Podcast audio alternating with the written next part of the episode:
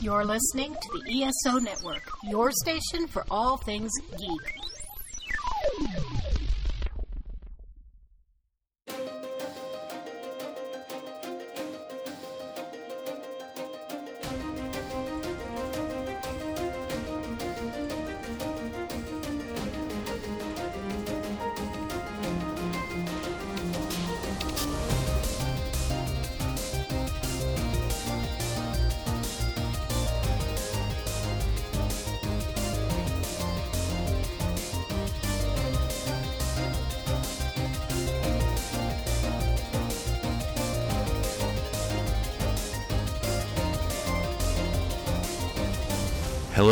Welcome to the 42 Cast, your ultimate answer to fandom, geekiness, and everything. As always, I am your host Nathan, and we have another great episode lined up for you where we're going to talk about season 2 of Legion. But before we do that, I am back from Dragon Con. I had a wonderful time at the con. I met a lot of really cool people, and if you are someone who has joined from the con, welcome. I am going to give some ways that you can comment on the show at the end of the podcast. So I would really love to hear from anyone who uh, started listening to the podcast because of Dragon Con. So please feel free of either going to the website or sending me an email, tweet, tweet or whatever. Just do that because uh, I'd definitely like to know how the con worked out that way. But even beyond that, I met some really cool celebrities. And uh, yeah, so I just had an overall really great experience. I'll be talking about it on a future episode hopefully with the release schedule improving uh, that won't be so long away. And on that note i should mention that once again thank you ben for getting out the last episode. I had been a little overly optimistic when i recorded my intros and outros thinking it would be up before dragon con. And you know in the end it turned out that that wasn't the case. Uh, ben had some computer issues and so that's why we got a delay but this episode and starting from here we should get into a regular schedule. Ben and i are kind of going to alternate episodes that we edit in the hopes of getting the release schedule dialed back in and getting all these episodes out. So i just wanted to let everybody know what's going on with the show. Um, we should get some of these older episodes out. And uh, it is ironic that we talk about Dragon Con on this episode because of, you know, what I'm saying, but it's actually Dragon Con 2018 that we're talking about. So, yeah, this one was recorded a year ago. So, um, yeah, we definitely have some catching up to do with our backlog. but uh, yeah, so um, again, I'm just having a great time being back from the con. Uh, wish the con, wish I could, stay in the con uh, all the time, and I don't know if I'll be able to afford going back next year. But uh, for now, I'm just kind of living off the buzz. But now that I've gotten through all that, um, it's time to go back to the podcast already in progress. Hello, and welcome to the 42 Cast, your ultimate answer for fandom, geekiness, and everything. As always, I am your host, Nathan, and we have another fun episode lined up for you where we're going to talk about season two of Legion. But before we do that, let's meet our guests for this week. So, first up, hailing from the satellite of love, it is my friend and yours, Mr. Mike Nelson. How are you doing, Mike? Salutations. I am wet. all all hurricanes over here. Ooh, baby. I'm glad I didn't know it was going to be that kind of clarified podcast. that. It's not by me. It's thanks to Mother Nature. Right. well, that's what you get for coming down to Earth, Mike. I know. I should have stayed in space and should have never visited the South during the hurricane. Right. Nope. I, But I, completely did check agree. on Facebook, but I have survived. I'm okay in Hurricane Florence. Okay. It's it's the it's the good thing about being inland yeah. In the saying- middle of the state. Yeah. Weren't you saying before we started recording that there's like a few puddles and that's about it? Yeah, one of my cop buddies, uh, and and he gives us Facebook updates all the time in our chat, and it's like there's some puddles forming.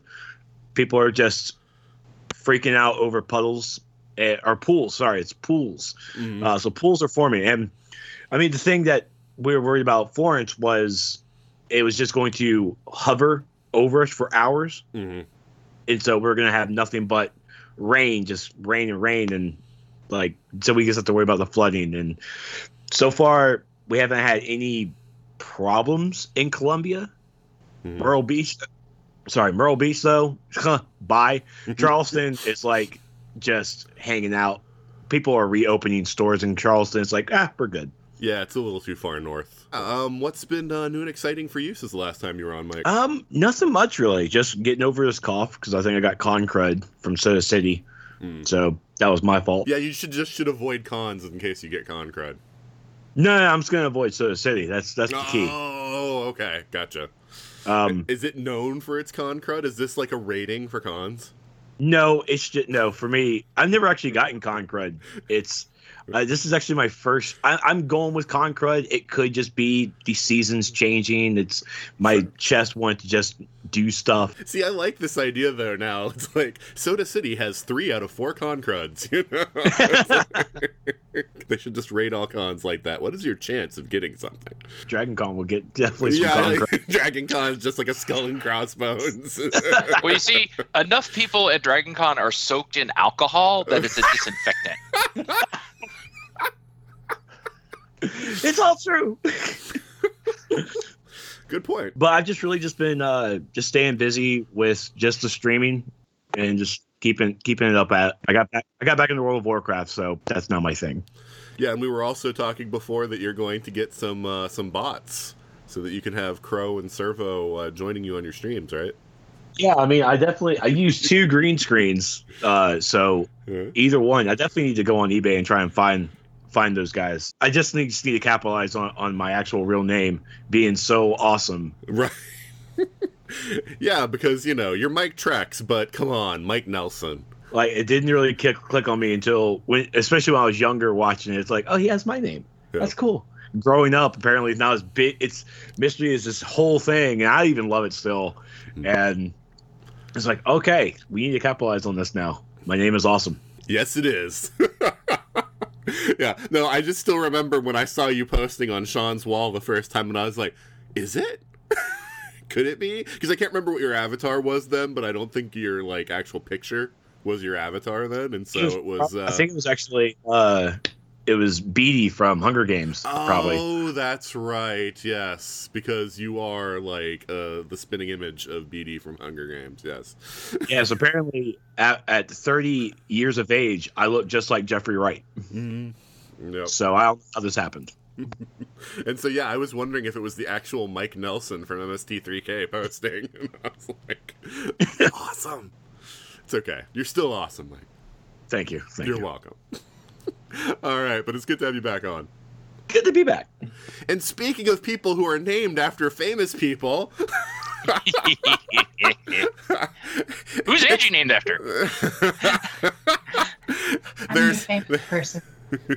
Just kidding. the, um, we have uh, the expert on American sci-fi classic media with us, and that is all Silver Eyes himself, Mr. Gary Mitchell. How are you doing, Gary? Hello. I am well. Yeah. I haven't yet achieved godhood, but I keep trying. Right. I'm still shocked that when you posted that meme about like what villain do you associate me with, that it wasn't just a constant stream of Gary Mitchell images. Because, you know, that's I, I can't I can't think of anyone to you know you know, it's the first thing that comes to my mind because it's your name. Uh, Well, you see, he's not a villain. He's just misunderstood. Oh, sure, sure. Yeah. I mean, who hasn't achieved godlike power and wanted to use it to make everybody do their bidding? right, that's true. Kill your best friend, you know, whatever. Yeah. Well, I mean, really, if he would have do my bidding, he wouldn't be. He would be my best friend still. Oh, that's true. I mean, isn't that what a best friend should do? Your bidding. That's I, I guess. Yeah. and I'm avoiding eye contact and backing away now. So, Gary, even though we've already talked about it, but it didn't get recorded, what have you been up to lately? I survived Dragon Con, Yay!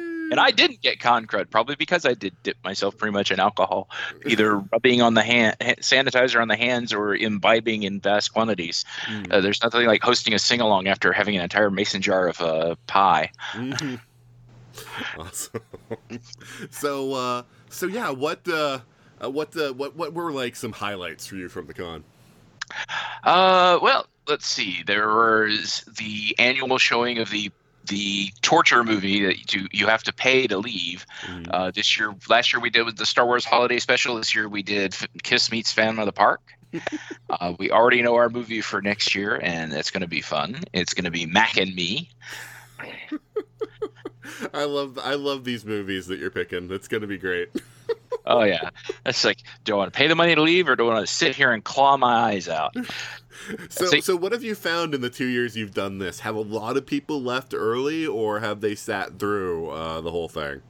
Most will actually serve sit through most of it. Like we the the the Star Wars Holiday Special.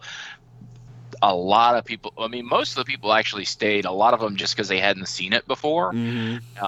my favorite being two friends of mine who were like you know you told us it was bad you didn't tell you told us it was that bad we didn't believe you but oh my god I actually this is this is how bad it is. I actually paid money for the thing way back like 15 years ago because I'd never seen it and I was curious. So I bought some I bought a VCD.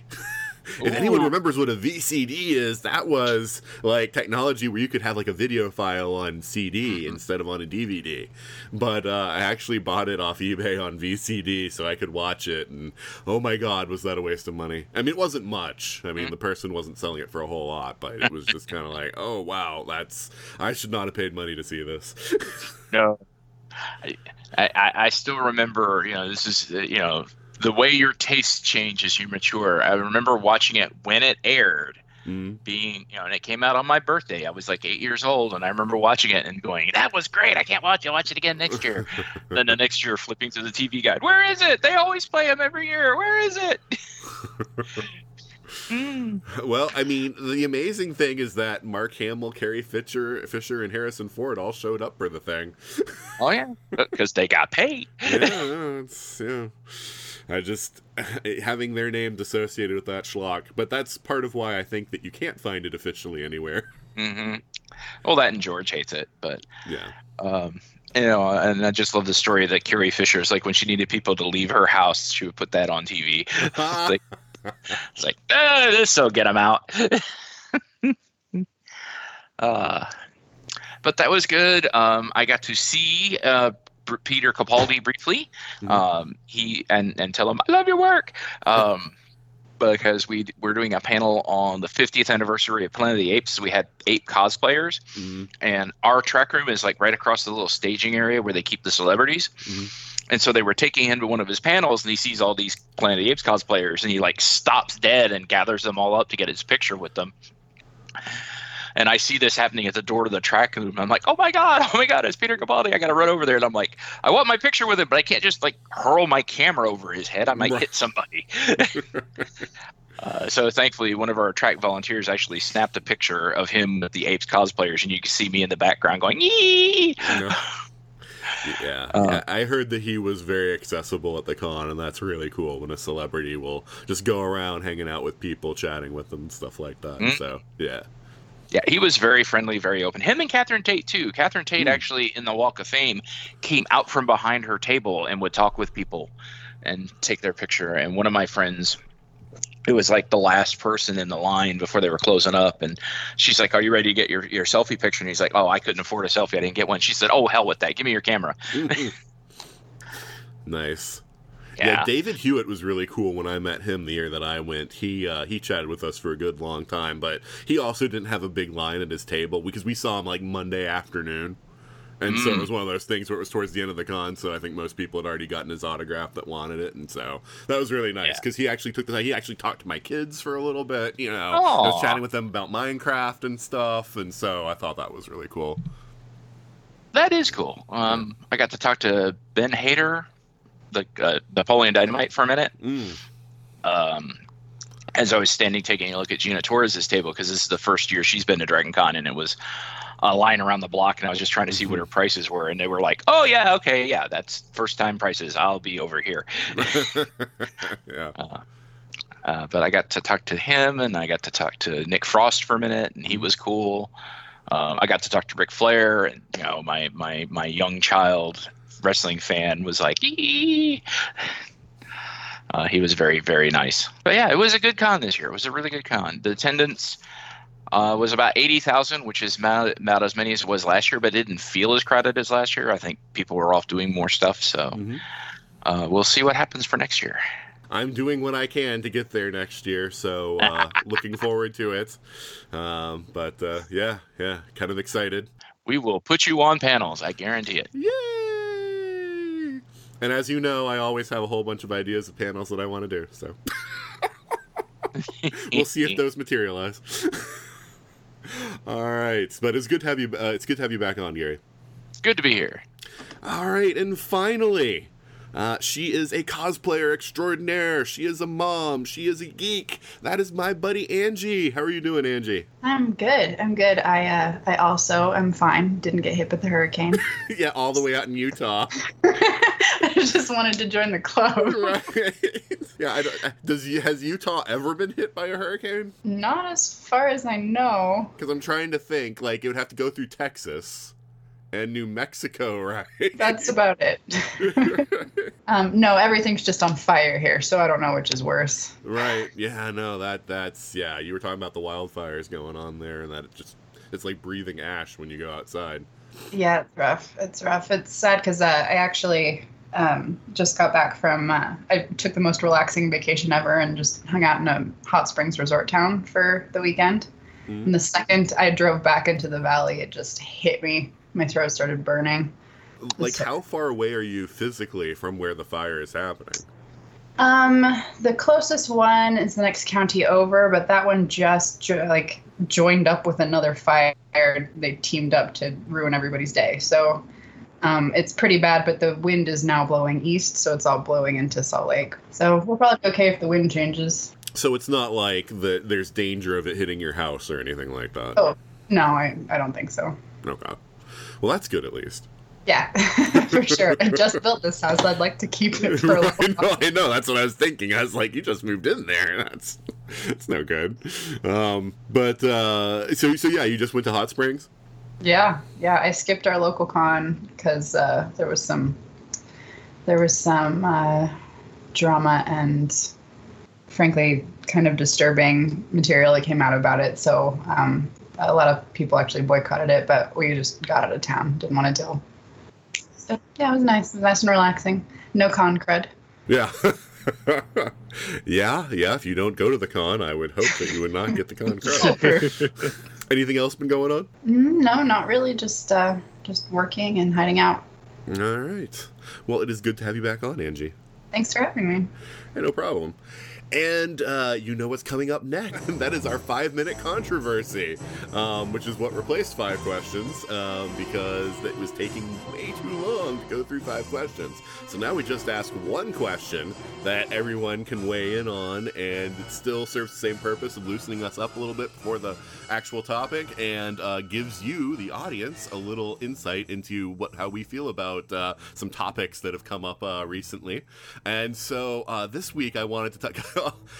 um, at the time of recording, uh, the news came out a few days ago, uh, an uncorroborated report that Henry Cavill was just done with WB. He was he was so fed up with them that he was never going to play Superman again. Just kind of how sensational the report started getting about it, that they had just locked into an impasse. And now the articles that were reporting this seemed kind of odd to me because they said, well, no one in Henry Cavill's camp or uh, you know, the WB DC had had confirmed this, and they said there were no uh, plans for a new Superman movie at this time. So I'm like, well, why would they make a final decision, or why would he even make a final decision at this point if there's no actual concrete plans for another Superman movie? And then come to find out later, his uh, agent comes on and says, wait a minute, this isn't right. And he comes on and he did a really weird video that didn't actually say anything, but kind of hinted at the fact that it wasn't what was going on because he held the Superman uh, action figure up next to his face. Um, so.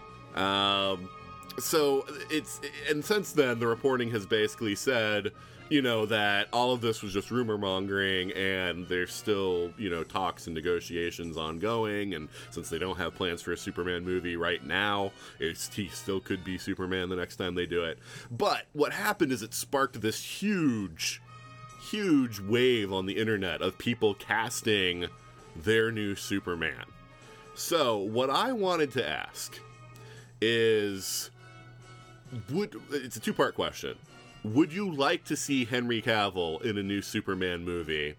And whether or not it ends up happening that way, who would be your um, cast for a new Superman? So, um, Anji, why don't we start with you on this one? Sure. Um, so uh, I I don't know if I've talked on the podcast before about how Man of Steel was completely unwatchably bad, Uh, I think it's been mentioned.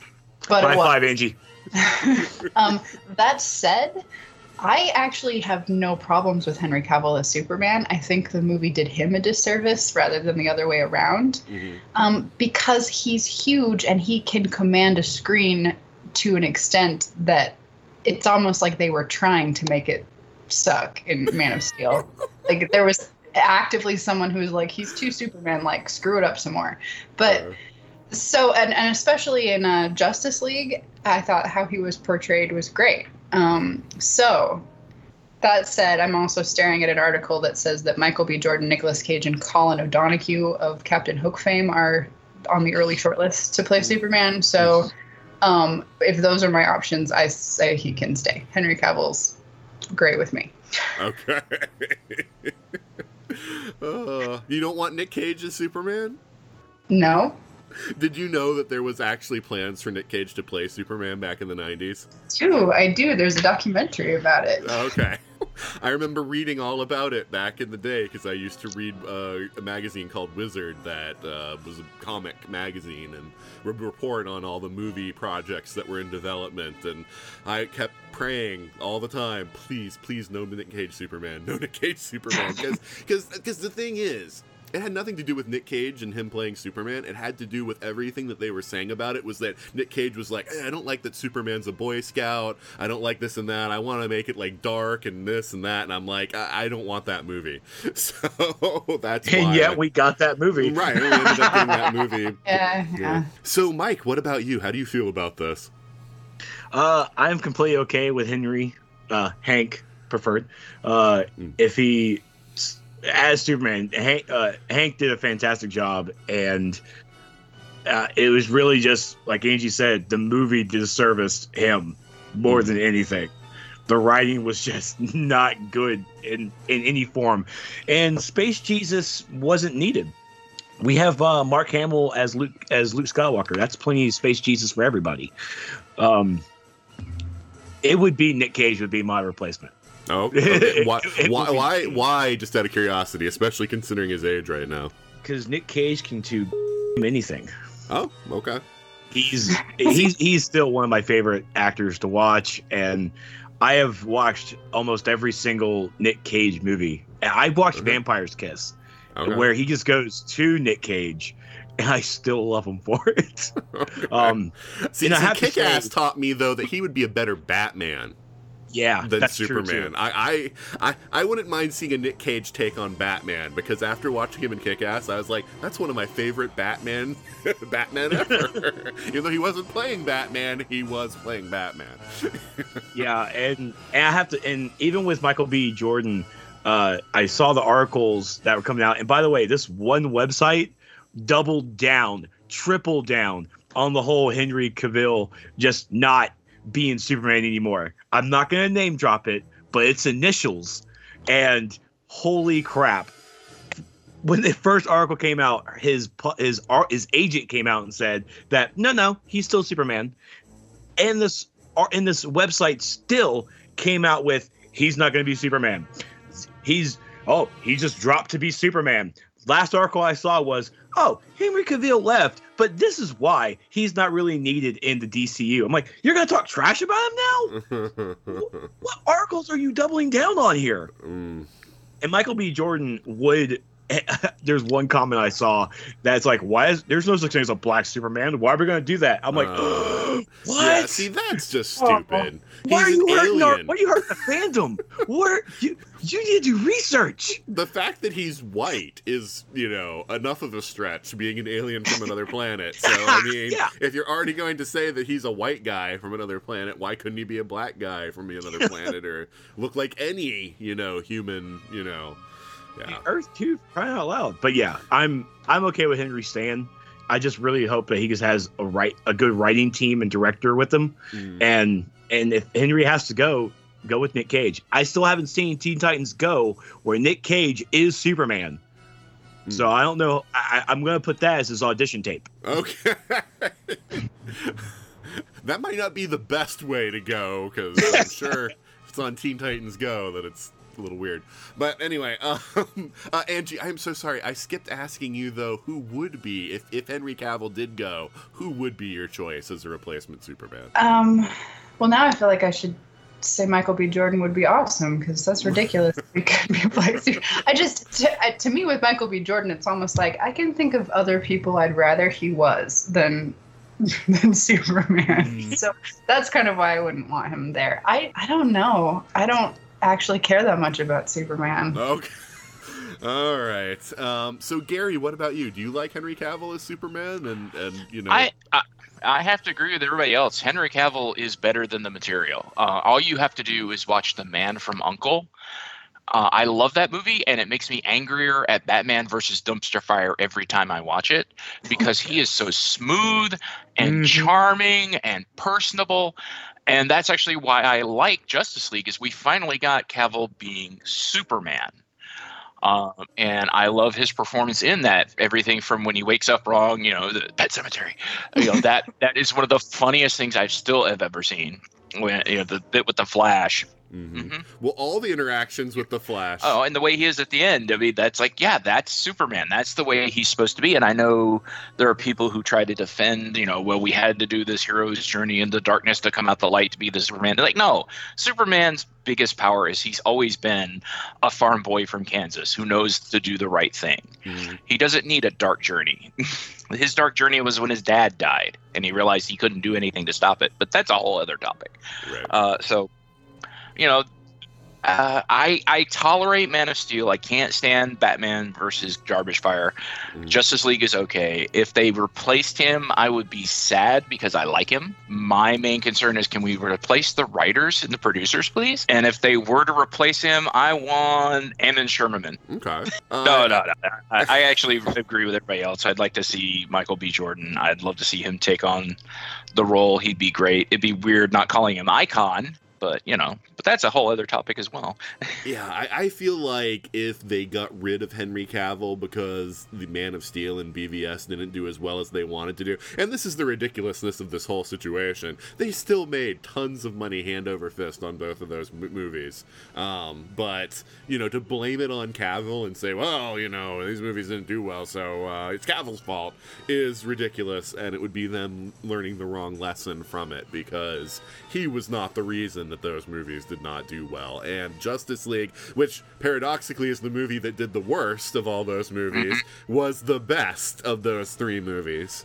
Um, Well, Yeah. Hollywood has a long standard tradition of learning the wrong lesson. right. And uh, and Cavill especially was so charming and so good in that. I mean, uh, you know, even the stuff like when he and the Flash are both saving people, and like the whole Mhm. thing of like him just like kind of smiling as he's got like, the whole apartment building, and the Flash Yes. is just saving the one family in the truck, you know, stuff like that. You know, I just loved his whole like nature, and just uh, even the fact that it's like. Uh, you know, everybody's fighting the big bad Steppenwolf, but Soups is like, I, I gotta go save people. You know, I got to take care of the the people first, so there's no collateral damage. You know, again, it was it was so good. It was so right for Superman's attitude. Uh, and so what I would say, uh, uh, so I would like Cavill to stay, and like Gary, I would suggest just giving him uh, writers and directors who understand the character. Uh, and then I think that uh, like a Man of Steel 2 or whatever you want to call it would be um, you know well received movie. But if we did, if he did leave and they had to replace him, then I would say promote Tyler Hoechlin to a movie character and take him out of the CW because he was perfect. Um, yes, he was. So I, I I feel like we already got a good Superman on TV, and there's no reason that they couldn't put him on the big screen. So uh, that would be my vote. Uh, all right, so we're all in agreement though that we want Henry Cavill to stay. So so listen up, WB, because I'm sure you're listening. hmm don't get rid of him because of some stupidity or you know whatever. And Henry, don't don't worry too much about DC. They don't have a plan at all. So um, the fact that they don't have a Superman movie scheduled isn't a reflection on you. All right, so that's the end of our five minute controversy. And uh, before we tackle Legion, let's pause for a moment for a promo from another fine podcast. Look, we know it's a long time till Doctor Who comes back on the air. Sorry. But your friends here at the Earth Station Who podcast are here to help. That's right. Mike, Mike, and Mary will be your guide through this wilderness year with reviews of classic stories, audios, and even some group discussions featuring some special guests. Join us for new episodes every other week up on Apple Podcasts, Spotify, or wherever fine podcasts are found. The Earth Station Who podcast, exploring over 50 years of the Doctor Who universe.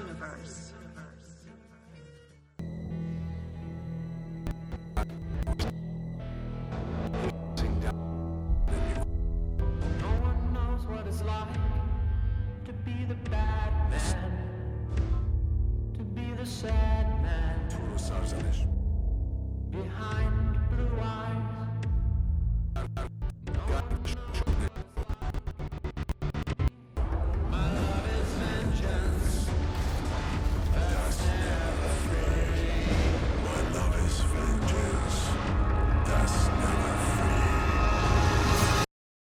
And we're back. And this time we are going to talk about season two of Legion, which Legion was a show that I think took all of us by surprise when it came out. I don't think anyone really could expect what it was going to be like. And we all talked about in the in the first season Legion podcast about you know just how much of a weird yet enjoyable mind screw it was and how it just was so eminently watchable, even though it didn't always make sense. But Gary, since you weren't on the season one Legion podcast, uh, why don't you just give us a, a few uh, like brief thoughts about what you thought about this show when you when you first saw it? I thought it was brave. I thought it was it, it grabbed what was important out of the comic series it's based on and put it very well on screen.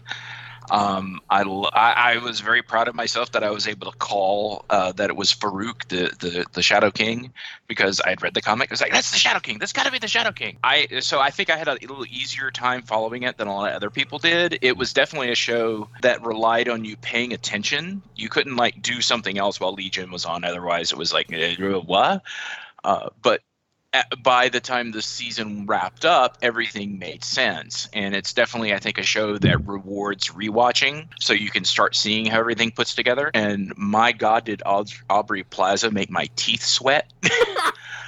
uh, that, that dance sequence. Oh, that dance sequence. So yeah, knowing though that that was a very heavy set Arabic man at the time, it, it makes my brain feel funny. but but I loved it. Uh, I really really enjoyed it, and the the weirder it got, the happier I was. Yeah, no, I think that that pretty much falls in line with what we talked about last time. And yeah, so then we got into season two, and so they had already kind of set the bar with season one, but season two felt like again they didn't want us to feel too comfortable because the show pivoted. It was not the same as it was in season one, and was a different kind of show. And so I wanted to throw that open then for uh, for us to talk about, which is how did you feel about the show tonally and overall its style in this season? Mike, why don't we start with you? It's crazy as hell, man. It's crazy. okay. like I with most episodes, I can, or even with most shows, I can wa- let it wa- let it play, and then I can go to the restroom. And I can hear it and understand what's going on because I, I did that a lot with my old job. And come back, it's like, all right, I know exactly where I am. Can't do it with Legion. You you visually have to watch every second of this show, and if you blink or miss something, you're screwed. You are just done. I, I don't know. I think you can watch the whole thing and still be confused about what's going on in some parts. it's and and with that craziness it, keeps me it keeps me engaged. Like there i haven't really found an episode or even a part that even i remember after binging it for an entire day that i was completely bored out of my mind. It's like i don't know why i just hurry up and get this episode over with. Like no i was just in. And I in like almost every episode, I have more questions than they ever gave me answers. So it's it's just it's just a ride. It's a great ride. Anji, what do you think of, of this season tonally? yeah, the the Legion is actually one of the few shows that I uh, watch live week to week, and yeah, it's just it's a treat. It's a, I I mean it's a crazy treat, but it's wonderful. Um, after the first season, I kind of tried to sit back and just experience the show and not try to figure out what's going on and you, you can't. You just watch it and you're like what is ha-? you have to try to figure it out even though you know it's wrong. Maybe maybe it's wrong. I don't know. Um, but uh, visually stylistically i thought it, it felt very similar to the first season in that we have this unreliable narrator and everything seems weirdly anachronistic I was going to say that a lot of that 60s stuff got kind of dropped, other than when we're in, like, where Lenny's friends are and everything. Then it went back to looking kind of 60s. But for most of this season, I felt like they dropped that whole 60s aesthetic. I don't know that it, that, that it was a specific decade so much as just things seemed out of place. Like Syd's outfits didn't really seem. It, it's more like things seem like they are uh, are appearing or not appearing that don't feel like they belong in that time. I don't know that I would ascribe it to a specific decade like the first season was the 60s, but um, yeah, just it, the whole thing felt vaguely anachronistic the whole time. So I felt like that was a pull through from the last season. Um, I, I I remember liking the soundtrack in the first season, but I think I was a lot more struck with it this season.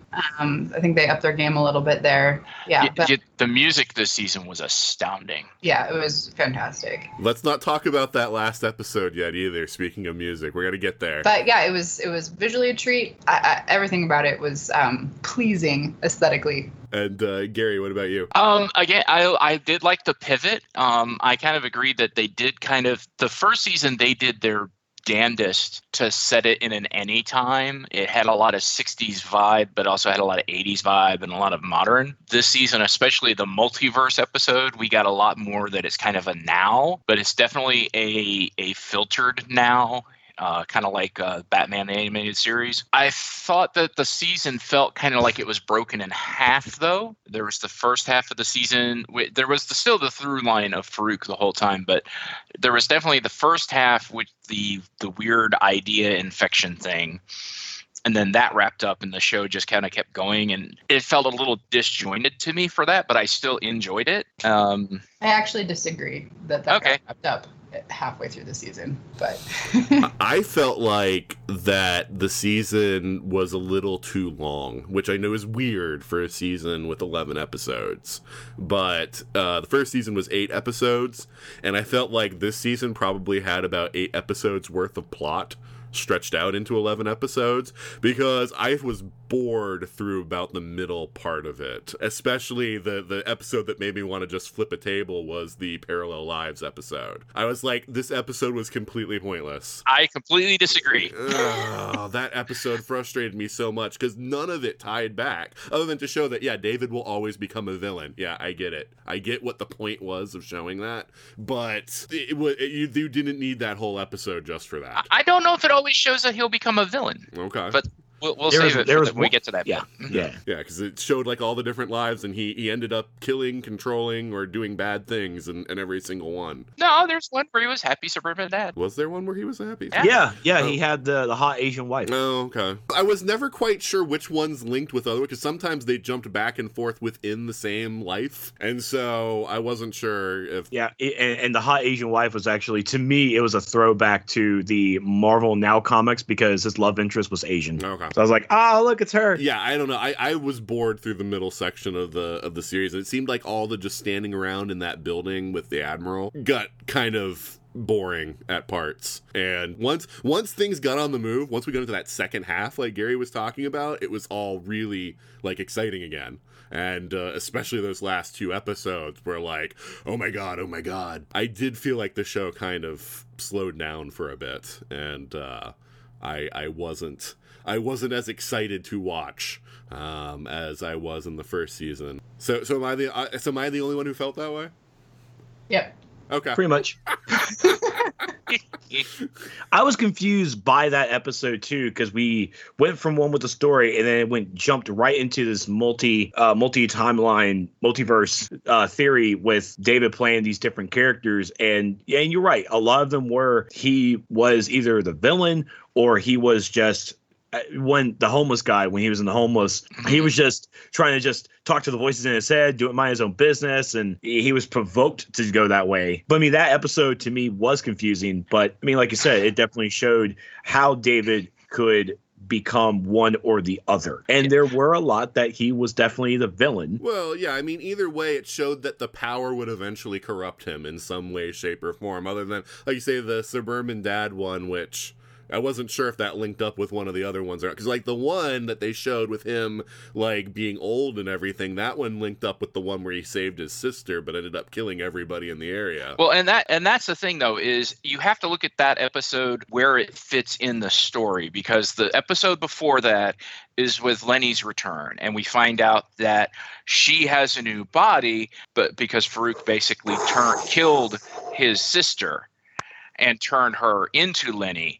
And so, you know, it goes from that revelation to this and then after it is him you know dealing with it the episode is pretty much an entire episode of david going oh my god they killed my sister and reacting to it. And and that's i think why she is very prominent even the ones that she's the timelines that she's not in like the homeless. It the, the important timelines are the one with her where he agrees with her and takes his meds to to tamp down the voices even though it turns him into a zombie pretty much and how what snaps him is when the cops accidentally kill his sister. You know, it, it's a very important study of David as a character. I think that's why that episode is important and not just a waste of time because we get to see the core components of David's personality, especially his care for his sister. Well, and it's a direct counterpoint to the episode, um, a couple episodes I think earlier, where uh, we we have the Syd episode where he ba- she basically says that love's not going to save them, and in in this episode, I really got the idea that Amy and Amy's love for David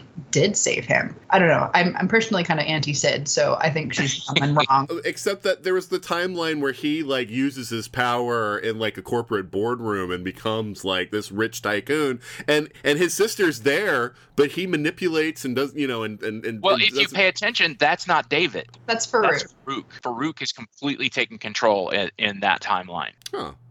I didn't see the anything to, to indicate that in that one. The only time I remember seeing Farouk in that episode was in the one where he was like sort of the zombie, and he was seeing the you know the images of Farouk, um, you know, around, but he was taking his meds. Yeah, there's a couple lines where you get the impression that Farouk's just taken over, and that's not David anymore. Farouk is like one of those haunting presences, especially you know all the way through season one, where until he's revealed, you know he's there. We just don't see him because he's the Shadow King. He's in the background. Uh, you spoke about the thing with the sister, and that's the thing. Everything plot wise that happened in this season was excellent, and they came up with some really great spins on some you know some concepts and some really off the wall concepts you know which is one of the things that makes this show so great because everything from like the whole like oh time travel we've got to you know save ourselves from this evil dark future or whatever that's like x-men like 101 right i mean Right.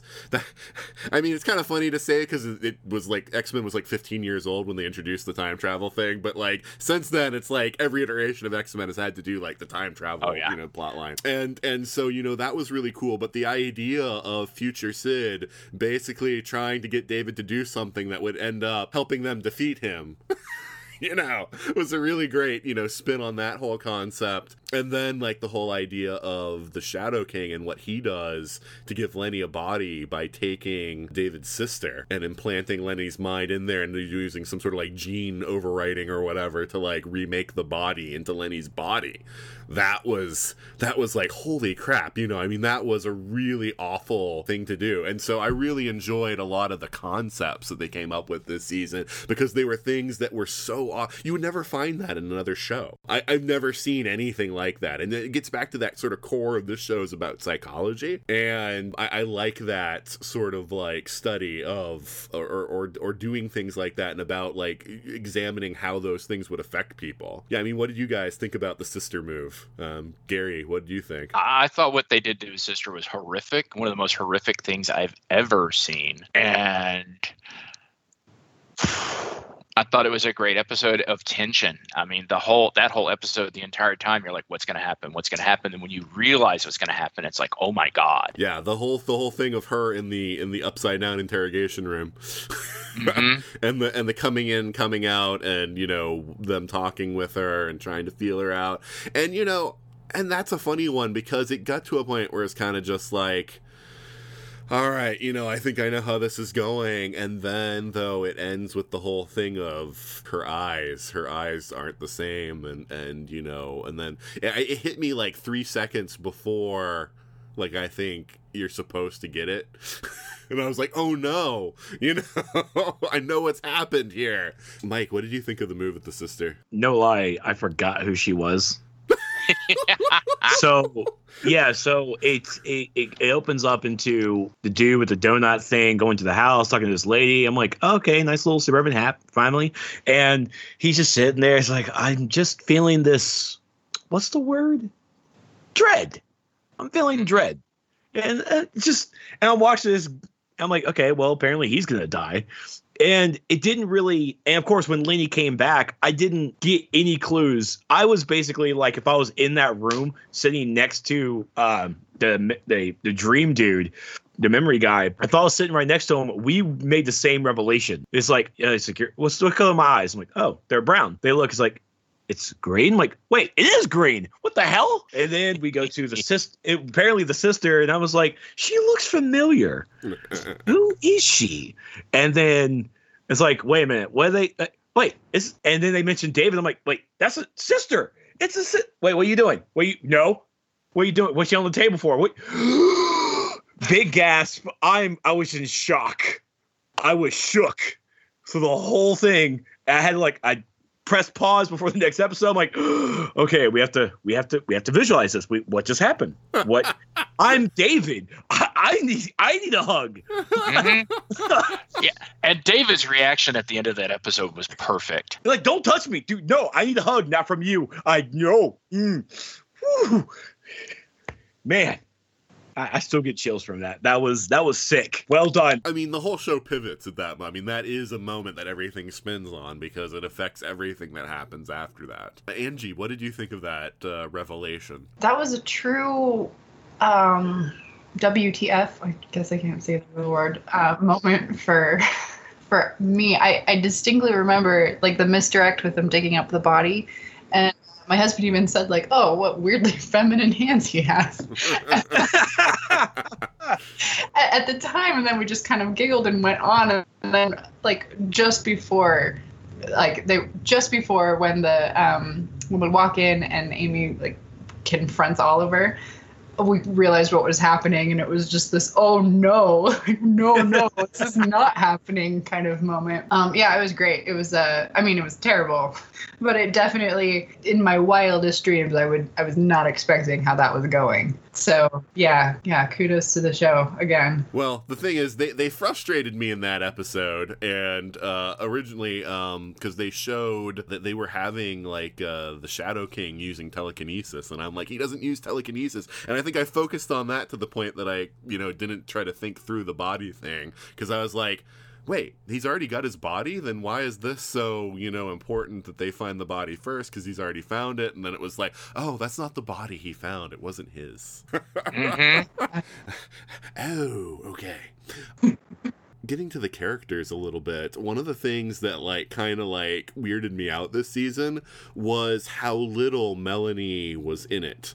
And Ptonomy kind of gets, I mean, he he, he just kind of gets like shoved off to the side uh, midway through, even though he is still there, you know, uh, downloaded into the machine, and they've said that he would return in a season three. So I, I it was kind of weird because it's like he gets shuttered off, and then you don't hear anything more about him or what's going to happen. And you know i mean those characters you had already formed connections with in season one. Um, so did everyone did anyone else feel like those two got a bad rap in this season of just kind of getting shuttered out? Or did you feel like eh they're not really that important and uh, it's okay for them to be you know kind of put off to the side?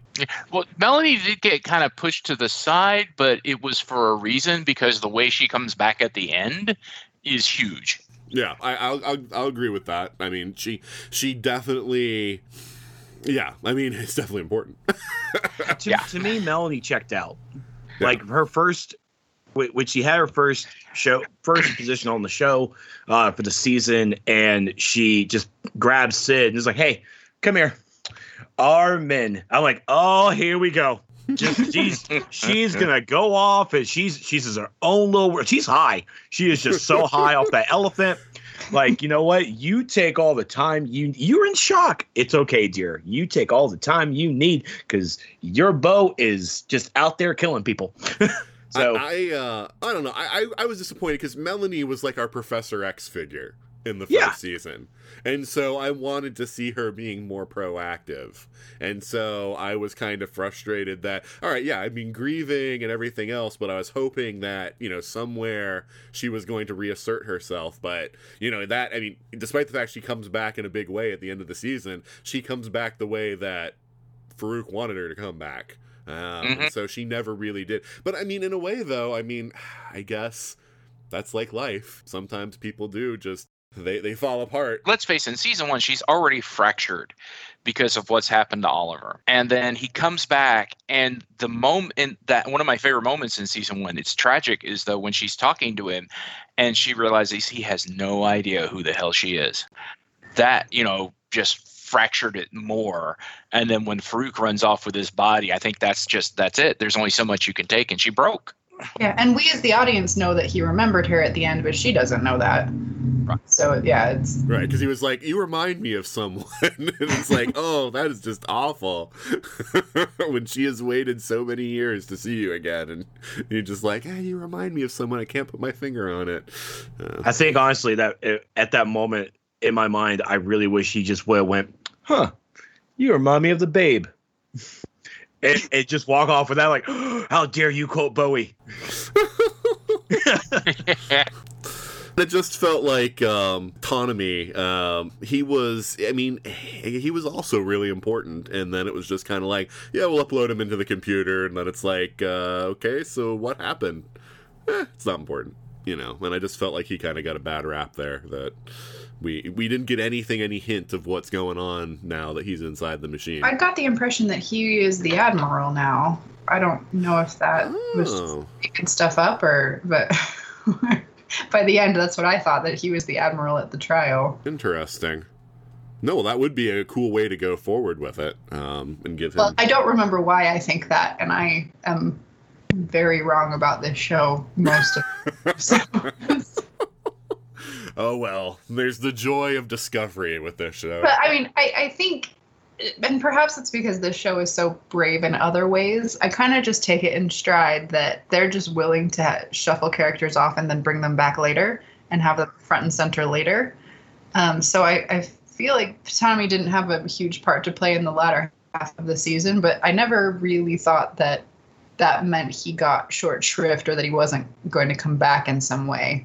Um, I just kind of assumed he'll be more important in season three. See, I thought maybe his like he just wanted out of the show, and that's how they wrote him out. Until I read somewhere that uh, you know some article or other about Legion, and they said no, he would be back in season three. Now the carries are are two of my favorite parts of season one, and uh, that continued forward in here. I love their relationship. But one thing again where it felt like this show was almost like doing a soft reboot, where we kind of left the carries was with them having you know, kind of an issue with their relationship because the older Carrie, you know, left the younger Carrie when they were in that sort of mental world of the insane asylum. And it felt like we never got a resolution to that. And it's they're back to their old relationship. So it's kind of disappointed because I wanted to see that aspect of their relationship. I wanted to see how they could grow from there and it seemed almost like a reset. But uh, what do you guys think about the carries in this one? Gary, why don't we start off with you? Uh, we definitely started them in a position where they had to rebuild.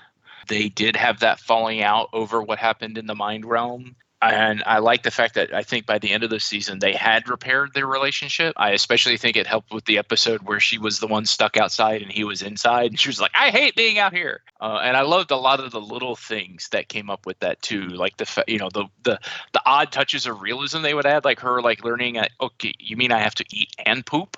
Right. you handle all that for both of us. it's like, no, I don't want anything to do with that. That's disgusting. But yeah, and it, it's and it's nice that he's still the science guy and is coming up with weird science. Yo, and that was interesting because he's like, this this looks like something I would build. You know, when they have Yes. like the weird sphere thing and whatnot. So we know that Carrie's still uh, helping out in the future. Yeah, I, that was the then the, the weird Inside Out thing was was also strange because it's like that never resolved either. It's just suddenly they're back to the way they were, and it's like, wait, how did you fix that? But uh, we I don't think we ever got an explanation for how it went back to the way it used to be. Um, where where she goes and him instead of the other way around.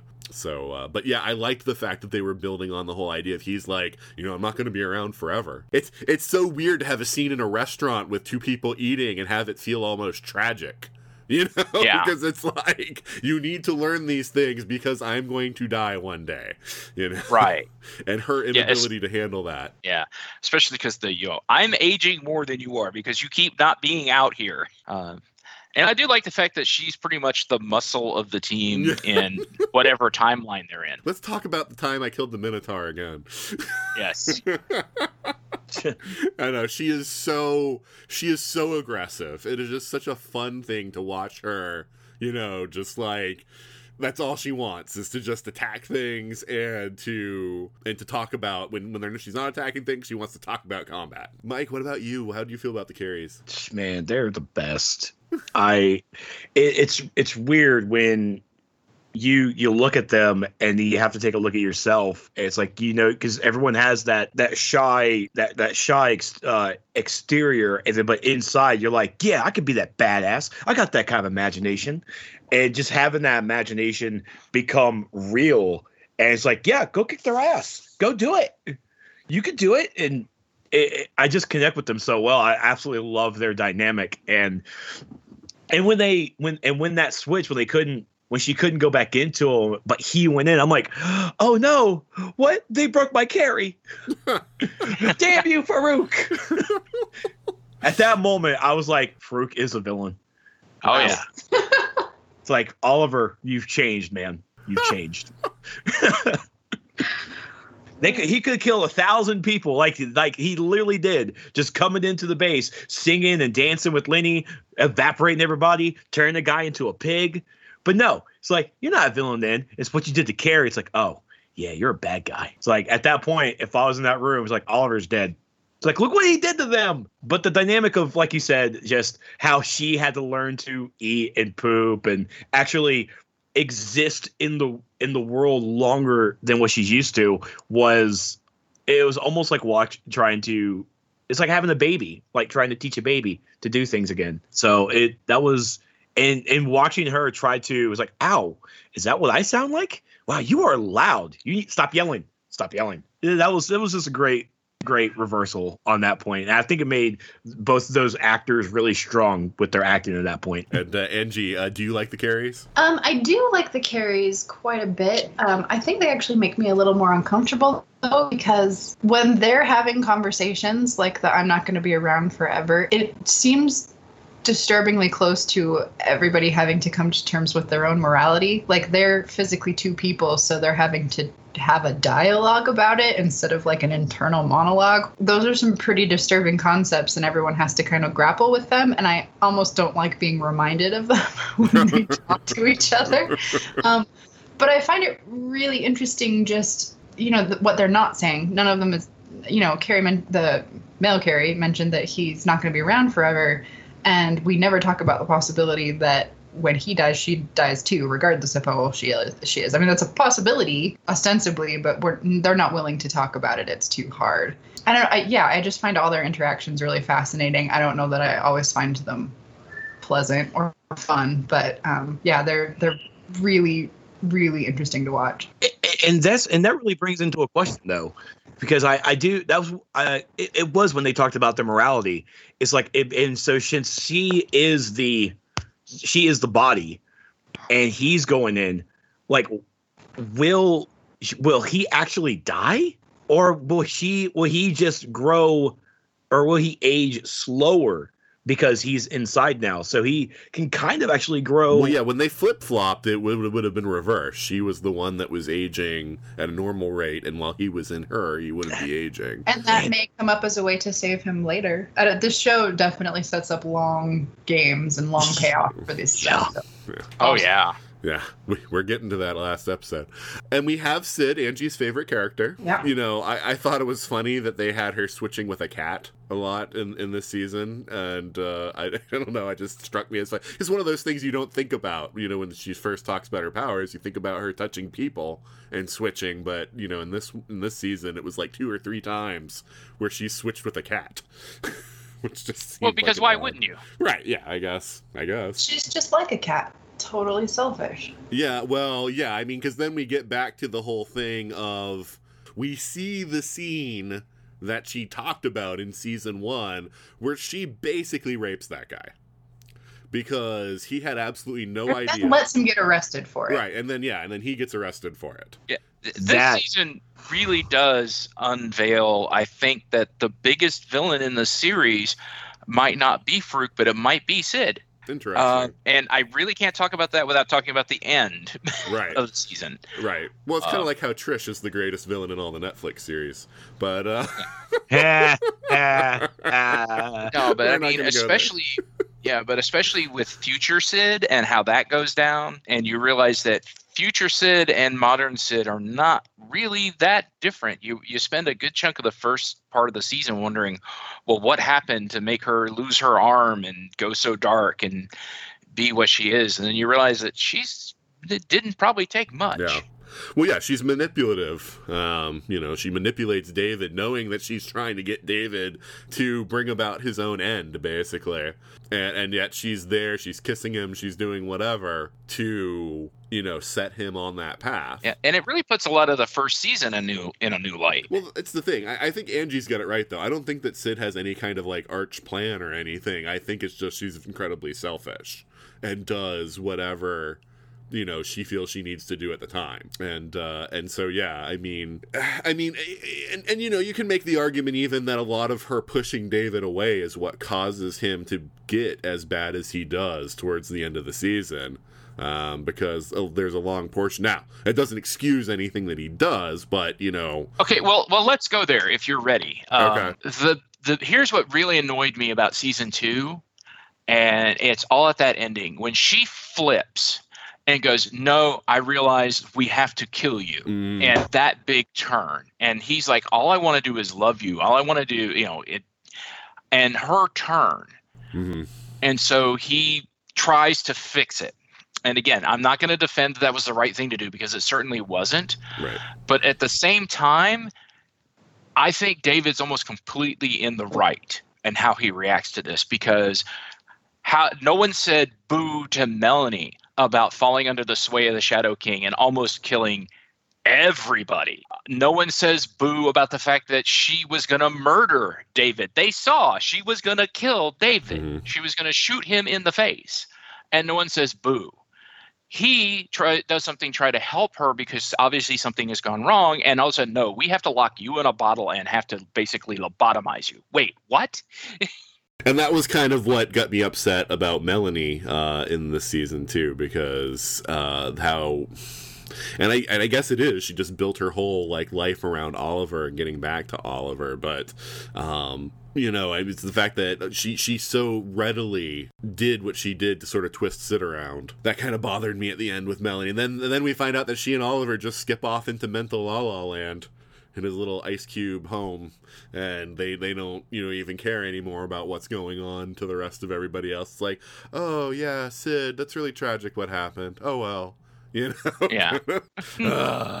Yeah syd i i was not happy with syd this season. I i just and and like i say i mean that's the thing. It's like what she did you know, uh, when she, you know, she used her powers, you know, and and her first time also is something that really bothered me even the first season. Then to see it, like I was like, are they gonna try to fix it somehow and make it like maybe the guy was aggressive towards her and she didn't necessarily want it or what? Nope.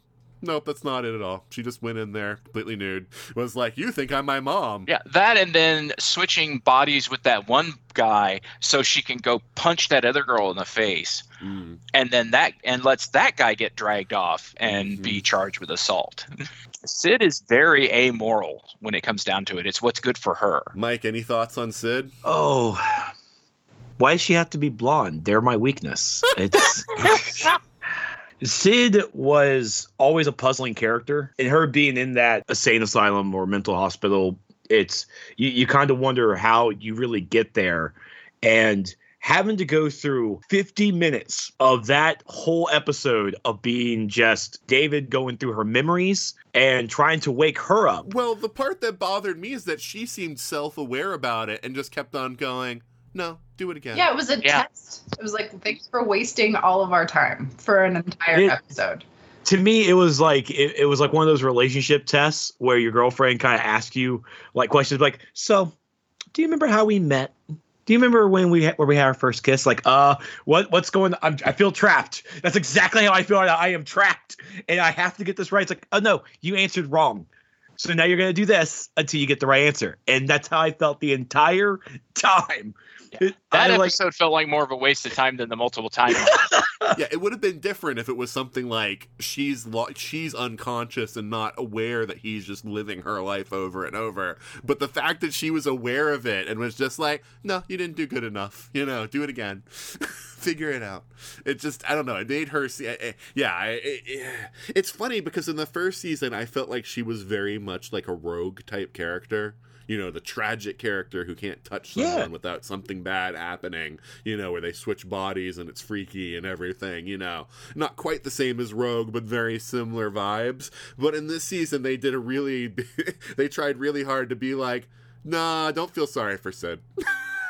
no Yeah, and we see it. Her mother is very tragic too. It's Oh, you know, God, it yeah. doesn't seem like this isn't the typical like I had a bad childhood, so I'm a bad person. It seemed like her mom really did try, um, Mhm. was there for her and didn't abandon her or whatever, and was trying to connect with her. And Syd's just a bad person. and, and What's funny had- though is the song at the opening of that episode may be my favorite song from the whole. it it it was it was a struggle, but it's I can't. Oh my god! It was just I've seen people raised that way. I've seen I've seen my friends go that whole punk goth. I'm against the system. I would do whatever I want, and, and I still felt that rogue like in uh feeling from Syd that she can't be touched. She wants to be touched, A- and, in my mind.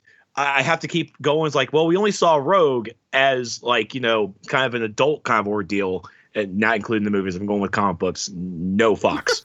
so uh, that Rogue could have done something like that, where just been scorned. Like a guy's trying to kiss her, girls are making fun of her. Like, all right, you want to kiss? Let's kiss. Mwah. Switch places and beats the hell out of those girls. I cheered. I'm like, yes. I'm a bad person. Right. well, but you see that like she would even go to like dance and would just like randomly bump into people to like, you know, purposefully just switch and just take a take a moment in, you know, in somebody else's skin. Yeah, I with the whole dance thing and leaving and the mom I'm not sure if the mom was sure what her deal was. I don't know if she didn't know about the skin touching thing cuz if I knew, I wouldn't have let my girl go out with a short sleeve shirt. Well, that was the weird thing because it implied to me when she was like, it showed like when she was like a baby that the mom was like making sure she didn't directly touch her at Yeah, all. Yeah. the mom had definitely picked up on it, but I don't think she realized the extent of it. Yeah, and it, it really was. And I and we have to and I have to bring it up, but it was the shower scene. It's just ugh, that scared the hell out of me. And I don't really remember even from season 1 that she touched someone and completely replaced where they were standing. Yeah, no, that's how it worked with David. Yeah, when she kissed Date or when they touched in the in the mental hospital, like, and then David left in her body, in Syd's body, but then later the body switched to where he was back to himself, sitting where he was sitting. So the minds, then it's the second. It's like the body switched rather than the mind. Yeah, that, that was just weird to me. But that was I, at that with the shower scene. I'm not sure if I could really say that was an evil intent or it was just curiosity. Well, the evil intent is letting the guy take the rap for something that she did deliberately. You're a kid. I I can't do just do. She, she deceived him deliberately and then let him take the rap for it. So, I mean, to me, that is that is that is not right. Well, yeah, and it seems It's like not right at all, would yeah. Not have been aware of the body swapping because she called the cops on her boyfriend. Like, it, you know, Syd could have proved it to her if she had tried to. I mean, she she had the ability to swap bodies, so if she wanted the guy to get off, you know, to to show that, you know, he wasn't at fault, she could have done that thing, but she didn't. She just let him get arrested. Yeah, I mean, I definitely would if. I was a child and let someone else take the rap too. I, I definitely would have, because you just got to think of self-preservation at that point. It's just how you gonna explain it is oh god it was a whole bad this is a whole bad thing i wish i would have never seen that scene at all because just Yeah, I, I really don't know where Syd goes from here, honestly, other than to like. I mean, I guess that she's just going to lead the anti-David task force. I guess I don't know. just grow a mustache and twirl the ends of it that's all she can do I want to see that now. um, so um, yeah, we haven't really directly talked about Lenny. We've mentioned Lenny uh, this season, and yeah, we get we get some development for Lenny because I originally thought, and I'm not even sure they had fully formed the idea yet in season one that Lenny was just a face for Farouk to put on. But then they sort of, you know, hinted at the fact that every time Farouk, you know, like possesses someone, you know, he can take their minds with him on a, you know, on a joyride afterwards. And, you know, Lenny is somebody that he might have possessed a long time ago. And then, like, he's still carrying her brain with him. Yeah, because he's. I mean, a good chunk of the second season is you know Farouk and Oliver's wild road trip. yeah and uh and so it was interesting that lenny was actually a real person not just like an image that the farouk like like maybe david would respond better to a woman so i'll make myself look like a woman um you know so i thought that that was uh you know interesting and i like the fact that once she has her own existence you know, like we get into the whole thing of how, you know, she's sweet on David and the fact she's the one that saves him from Syd, which is great. Um, and, uh, you know, Aubrey Plaza is just having such a ball playing that role anyway. And so that's, you know, it's, it's always great to watch her just like going crazy in, in every way. Whether that means wild or actually crazy, you know, she's just uh, she's just having a ball playing the role. So, um, Mike, what do you think of uh, of Lenny in this? Oh, I love her. She is that best friend that will definitely get you in trouble, but you, you still just you, she's your best buddy and pal. And just knowing that she was her own consciousness, right? She asked Farouk, like, "Hey, can can I go now? Can I, can I leave?" Yeah, Can, can- it's like, can, can we go? And and hearing Lenny actually say, "Can I leave?" It's like, wait, are you actually just here? But I mean, like your body died, and I expected, like you know, the body and mind to kind of die too. It's like you're just a figment of imagination, not a figment of imagination that has self conscious. So seeing Lenny in that aspect, it's like, oh, she wants to leave. Oh, oh, David, you gotta help her we Mhm. can't let Aubrey Plaza do this. She needs to go. A- And and then seeing her come back and it really shows how strong Lenny is as a character because even as a self-conscious, she is still that drug addictive nature. She gets a body back and she's still in that same mindset.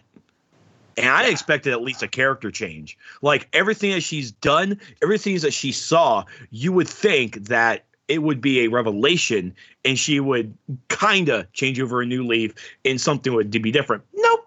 No. Well, it, she does uh, a little bit. I mean, she does run back to her old drug life and retake over the drug haven, but then, partly thanks to Amy's pushing, does go, I need to be better. Well, it's interesting because this show does a really good job with misdirection. I'm still not sure that she isn't also somewhat following Farouk's plan.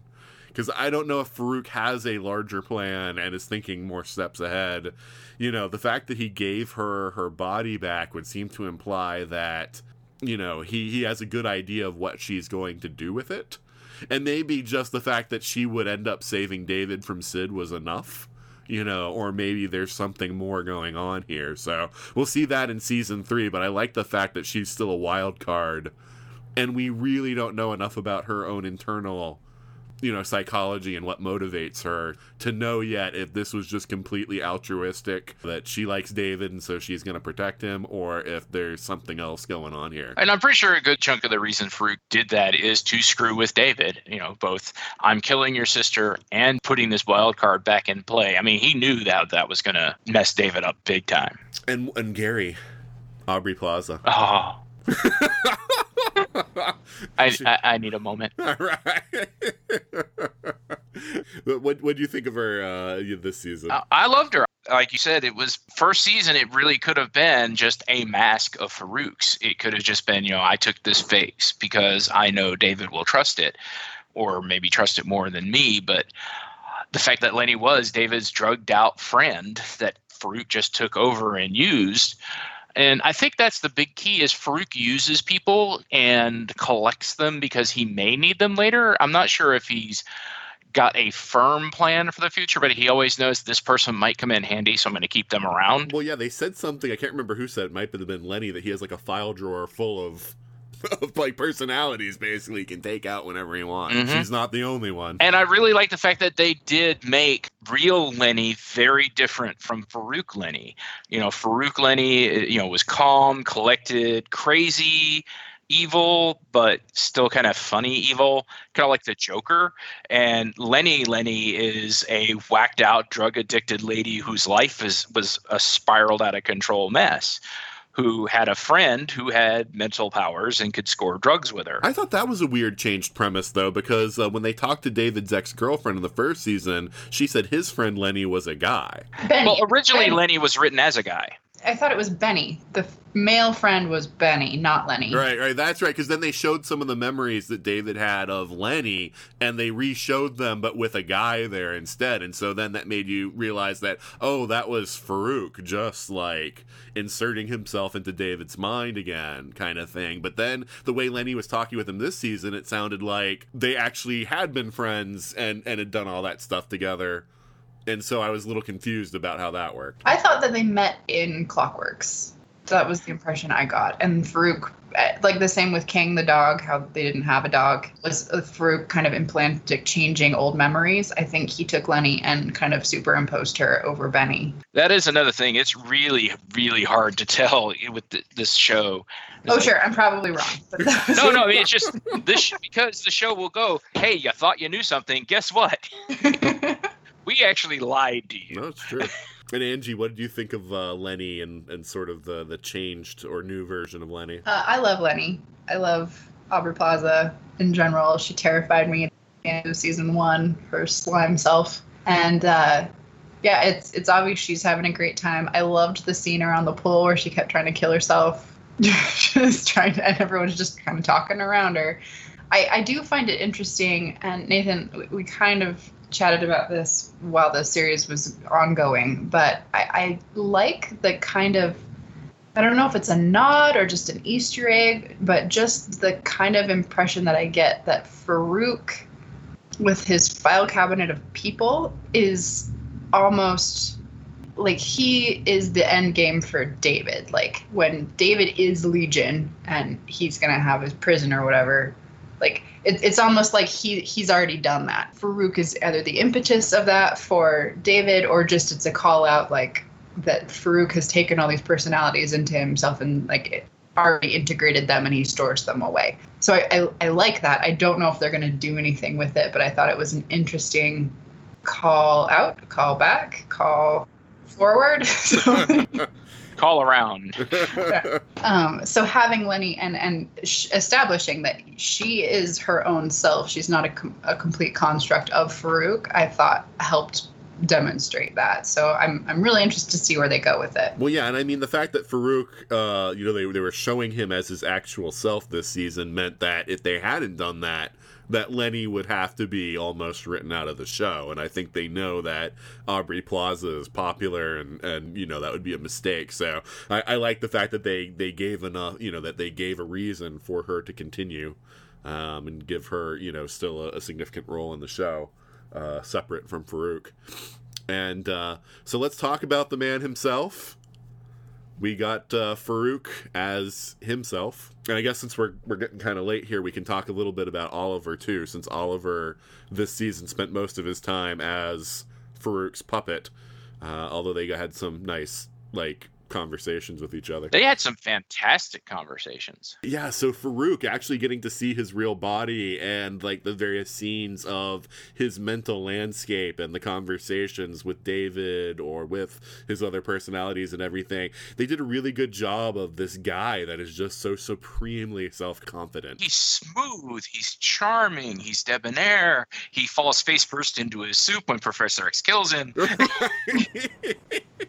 Well, yeah, I mean, the whole idea that he still had a body threw me for a loop because, again, I'm the comics guy, and it's like uh, Farouk's body should be dead. He just exists as a mind now. But it's like, okay, all right, I see, they want to do this. But yeah, no, just everything about it. I thought they did really great with the casting on Farouk, and I like this take on him because, yeah, I'm used to Farouk just being like this pure, angry mental force that wants revenge against Professor X and to have him be this suave guy, this player, this guy who knows that I can control everyone around me, so why should I be afraid of anything? I mean, he like so like when he confronts future Syd, he just dominates you know the situation and has no fear at all of anything and is just like you know this is the way we're going to talk and you're going to tell me what i need to know yeah I, I really liked him and i liked that i can't believe that they're trusting him at the end and they're giving him the run of the place and trying to cage david because i'm like yeah, you know you can cage both of them Yeah, that's what really gets me about that ending is that it doesn't make sense for them to just suddenly go, yeah, okay, Farouk, yeah, he's a good guy because David mind controlled Syd. Uh, wait, but what if e-, everything he did up till now?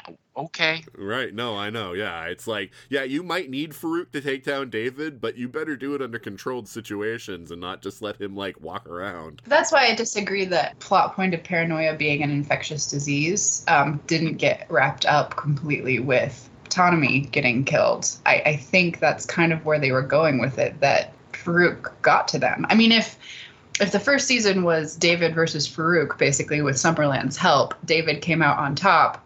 But season two seems to be Division Three and Summerland versus Farouk, and they are outclassed. I mean, he wins, and David kind of got shunted to the side in that. Farouk wasn't actually going after David; he, he just took over everybody else. well, yeah, I mean, he's he's in a place now. I think he still wants to control David, but he's doing it smart. He's not, like you say, he's not directly going to fight. I mean, they already had that fight and he lost.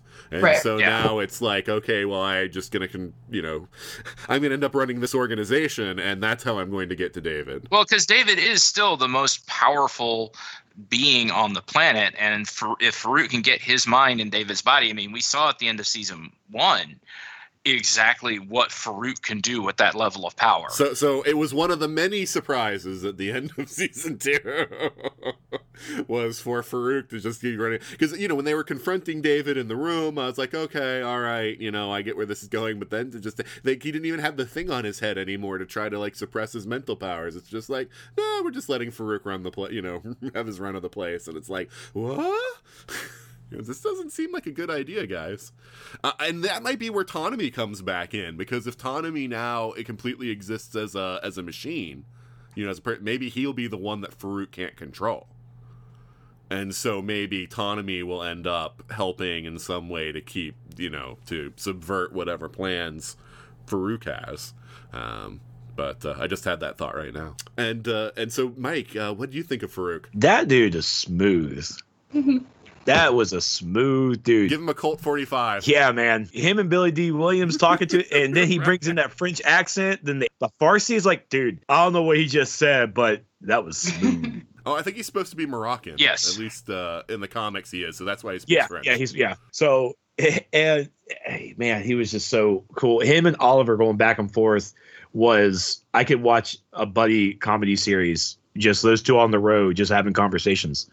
Yes. Oliver do that, like I'm gonna say you, I'm gonna give you a poem. I'm like a poem, and he goes into it's like, holy crap, that was an amazing poem. yeah, the road trip with Oliver was great, and then Oliver's like, you know, like threatening him and stuff, and it's gonna be like, Yeah. I'm, once you get your body, I'm gonna kill you. when you see when you think of the Shadow King, and I only have my memory of it from the cartoon, the X Men cartoon. Uh, he he was dominating. He was he was imposing.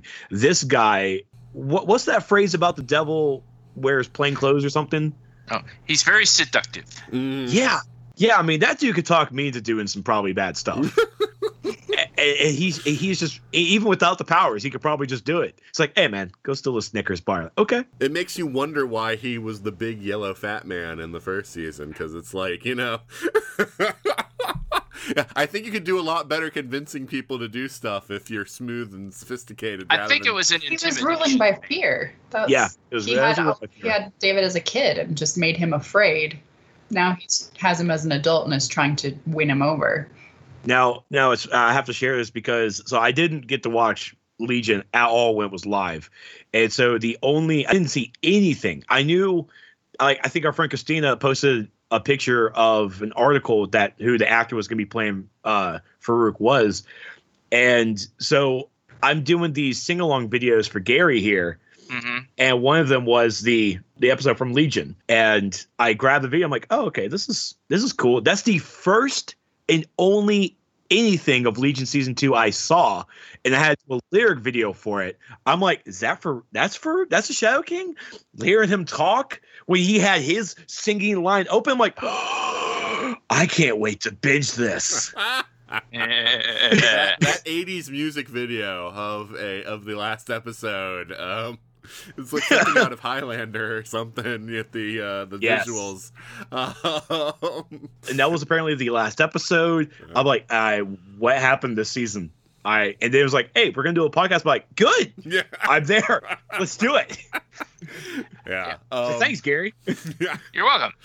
that music video oh my god that was so good and and it's interesting because you know and we should get to talking about david now because that's the whole idea that david is a hero in his own mind Th- that's what makes that music video work for me because you know it's well known. I'm not a big fan of musicals. But the fact of the matter is this is david in his own mind. So of course he's singing out you know while he's fighting his main enemy. And there's like weird lightning shapes everywhere around and everything else because to him that's this is this is the climactic final battle you know? And he's going to finally defeat his his enemy and you know be the hero he knows that he is and Right. and that's why oh man that was so good how they just slowly brought this season up to there to both the ideas that he is fractured in his mind which was only kind of hinted at in the first season to where now we actually get full on him and two other hymns talking in his brain um, yes. but also this idea of like David does all these horrible things, but he's convinced that he's righteous, and so therefore, because of that, he can justify all of it. And and and so I thought that that was interesting how they brought all those concepts, th- both those concepts together in that final episode, and kind of spun that into. This has gotten to the point now where he feels that even when he does the wrong thing, he's doing the right thing, like with what he did with Syd. Like this is justified because I'm the good guy. We're all the hero in our own story. Mike, what what did you think of David? First off, I have to give props to the actor. He is phenomenal. I lo- I, I want to see more of him. Uh, he was great in Beauty and the Beast. He was great. Who did he play in Beauty and the Beast? Yeah, he was the Beast. He was the Beast. He was Yeah. the Beast in that in Oh. that remake with Emma Stone. oh, Not Emma Stone, but well, yeah. You barely see. Hermione. Yeah, you barely see him as himself in that. But I did not realize that he was the because I saw it and I didn't Yep. realize that was him. as soon because I remember he was casted, and I'm like, and I'm listening to it, it's like cool, and he becomes a real boy again, and I'm like, oh look, there's David being crazy and shit. it's a figment of imagination. It's all Disney. It's all from David's head. right. But oh my god, wouldn't that be hilarious if they like riffed on that in Legion? so with David, it's you open up with him really back. He's here, but he's been just gone. You know, he's eh, eh, eh, because again he comes back. It's like yeah, I just saw you like maybe an hour ago, but he's been gone for ye- for like what a year Well, or yeah, more. And, and, uh, yeah, I'm glad you brought that up because that's something I'd almost forgotten about. Is the idea that Future Syd almost like caused the situation by like making David skip nine months. Yeah. yeah, because it's like okay so why did you do that because now his his like relationships with everybody is kind of fractured and all those healthy relationships that might have helped keep him you know more balanced are all like kind of like you know uh, are all messed up and so that was another thing that I was like, that was really weird, and I don't even get what the point of that was. Uh, other than that, the show wanted to do like kind of a soft reboot and move everybody around in their relationships, you know. And so it was kind of like, oh, it's nine months later, you know. but with David, it, I mean, he comes back and he's just trying to pick up the pieces. And in this episode, everybody, first season, everybody already was worried about him. They kept him at a distance, and he tried to be open. It's like, hey, let me in, but nobody wanted to. And towards the end, they were like, okay, we can we can trust him a little bit. Then he disappears, and now he's back, and we're back to this issue where, what were you doing? What do you remember? And we can't trust him again. And and he's still in the mindset of we're all best friends now, right? Right? Bestie? Why are you staring at me for? And and so now we're just continuing on with this, and everybody's keeping their distance because they all know that he was at this club that Farouk was at. That caused this whole epidemic of everybody having chattering teeth Yeah. it, it just fear, it infuriated me that uh, people just kept David that point, and that's why I definitely can't wait till we talk about the very last scene of the season. Uh, but David was was still a growth to me. The multiverse scene really gave us an aspect that, and we all kind of have that existential crisis that we think of the choice between going left or going right, and and we always go right or we always go left. Like, what if we made that other choice? And that's what the multiverse in my eyes gave an aspect to us as an audience for David because he's coming to that he's coming to that crossroad where he needs to choose either go left or go right. Hmm. And this multiverse episode gave us that aspect. I- what I think is really interesting about this show is that you get the hero origin story all the time. That's what the Netflix series are doing. And so even though I sometimes feel they're going a little too slow, you know, but we see that they're trying to progress the character up to where they're that superhero or whatever. We got the villain origin story in Legion, which is why I am so excited uh, with this show, and I will give them all the credit and all the rope that they want uh, because I I never expected that that's where they're going. I was like, well, he's the title character, so of course they're going to make him a hero. And it's like, oh no, no, we're going full on villain version of Legion. Okay, you know, you know everything from like where he's wearing like that really weird ensemble when you know he's fighting the Shadow King stuff in the in the uh, whatever they called that desert place, you know, and it's like he's sitting on like the throne, Yeah. and then it's like we see his personality, like where he's full on having conversations with other aspects of himself and everything else, and it's like, oh, okay. And I still, I still feel like if the the people around him had continued to have like if they hadn't shuttered him out it would have gone differently. But yeah it's it's uh, i mean just because of what happened he's he's taking like the dark path. And uh, it's going to be really exciting to watch that in season three and what comes from that especially since we don't really have a hero in this show. We've got farouk and david. It's like oh yeah oh this is not good either way. Okay. And Childs too, the guy with the half burnt face, he was just a delight this season. Yeah Just Yes. a delight. It's like, come on, it's girl talk. Right. I mean, he didn't have like the biggest role, but yes, he was great every time he was on the screen because he is he's got such a good wit uh, about him uh, with all the things that he says. Anji, what did you think of David's art? David, I feel like Dan Stevens is incredible. Obviously, I, I agree with everyone who's stated the obvious there. um, yeah, you know, I I think it's really interesting that David is still our stand-in because I feel like I'm going nuts watching this show most of the time. Um, and I think, especially this season, if we if we're supposed to see David as the unspoiled apple in the bunch by the end, maybe that's questionable. I don't know. But if that is, it's in retrospect, having seen the whole season, you can kind of see how David is losing it because he he looks at these people that are supposed to be his friends and they're kind of churning from him and he doesn't know what to think and he doesn't know what Farouk is up to. I mean, I was very frustrated with David at the beginning for just trusting future Syd. Like why Yeah. would why? You know you know who the Shadow King is and what he can do, so why on earth would you just trust random future Syd? Like I, I don't know. I, I would feel like everything was potentially a trap and trust nobody you see how you know his trust in Syd kind of brought them to where he ended up, where he basically had to abandon them all because they were going to lobotomize him. so you watch him losing his mind, and it makes total sense. Like, and by the end, you're like, wait, I'm not sure who the crazy ones are.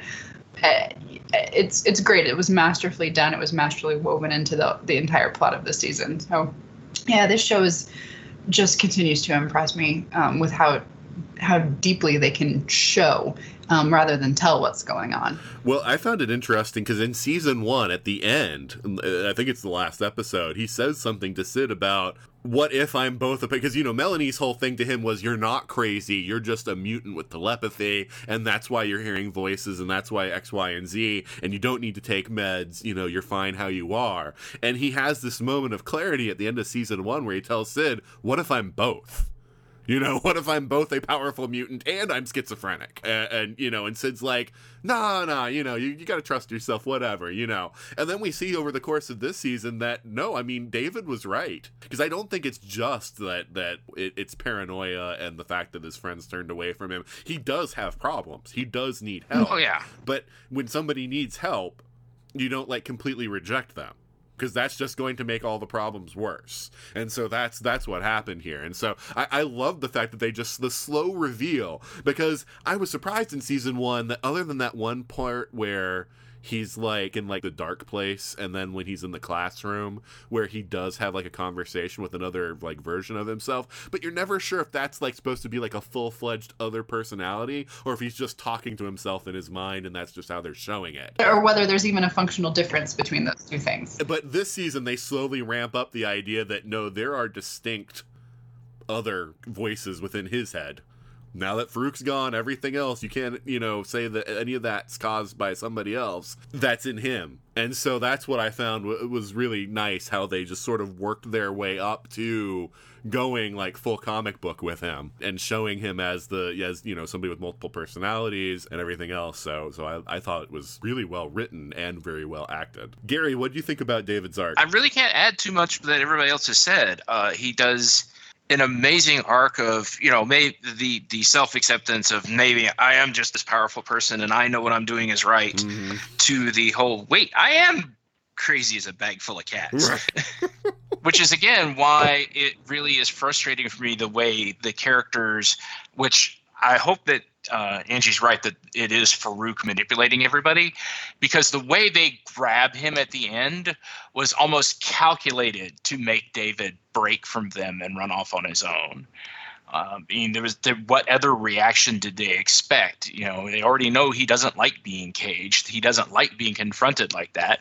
So they confront him and cage him. So of course he's going to go f this. I'm out of here, and I'm going to go do whatever I want now. All the people I thought I knew and loved and trusted, I can't love or trust anymore. I'm out. And the only person who's ever stayed loyal to me is bat cra- bat guano crap crazy Lenny. So we're going to run off together. they did show in Farouk's room after David leaves him that like the the mental suppressor like started like breaking.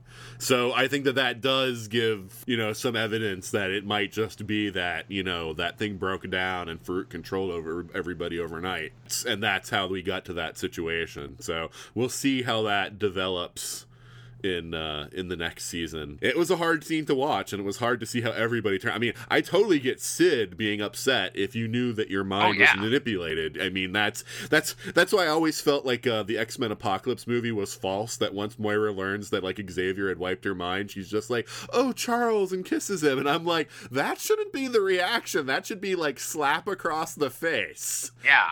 you don't have the right to like take like a month of my life or whatever from me you know um but uh But yeah, so so I get that, but that still doesn't mean that Farouk's the guy who just like, hey, buddy, and David, all the good you did, pff, gone. And again, everybody else gets to slide. You know, everybody did things just as bad, or if not worse, than what David did, but none of them have to face any consequences. Only David. So, um, any thoughts for season three? I know this is a hard show to predict, but is there anything that you want? Gimme.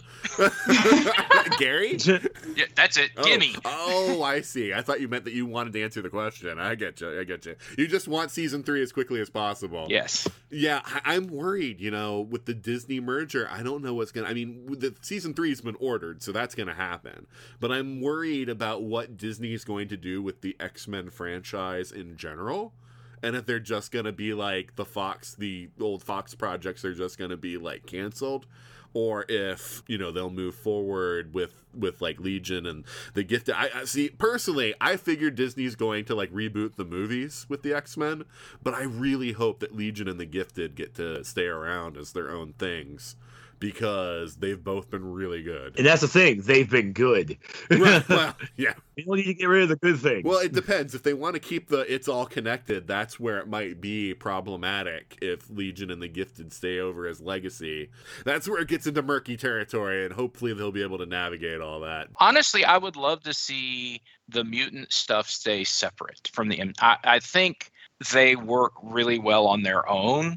And as long as it's a success and makes money, I don't think Disney will will kill the go- golden goose. But then again, they also killed Clone Wars, but they're bringing it back. Yeah, I know, I know, and I don't know what's going to happen. I know Feige wants the mutants in in under his purview, so I don't. But I don't know if I mean he could. They could. The movies could still be under his purview, and he could still keep them separate. But I just have a feeling that if they integrate the X Men stuff in, they're going to have them actually in the MCU.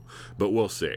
Anji, do you have anything that you'd like to see in season three, or any predictions you want to make? Um, yeah, so we didn't talk about them too much, but uh, shout out to the Vermilion, I mean, creepy, beautiful weirdos. I, Oh yeah. I, I want them to come back again. Ptonomy, I, I want to see more of. I, I trust the show. I think they have set him up to play something key in in season three. So the line that Oliver gave Farouk right after he said he would kill him in the scene where he asks what's one plus one, that's really stuck with me because you have now Fukuyama and Ptonomy, you also have Amy and um, and Lenny, who are all essentially one plus one.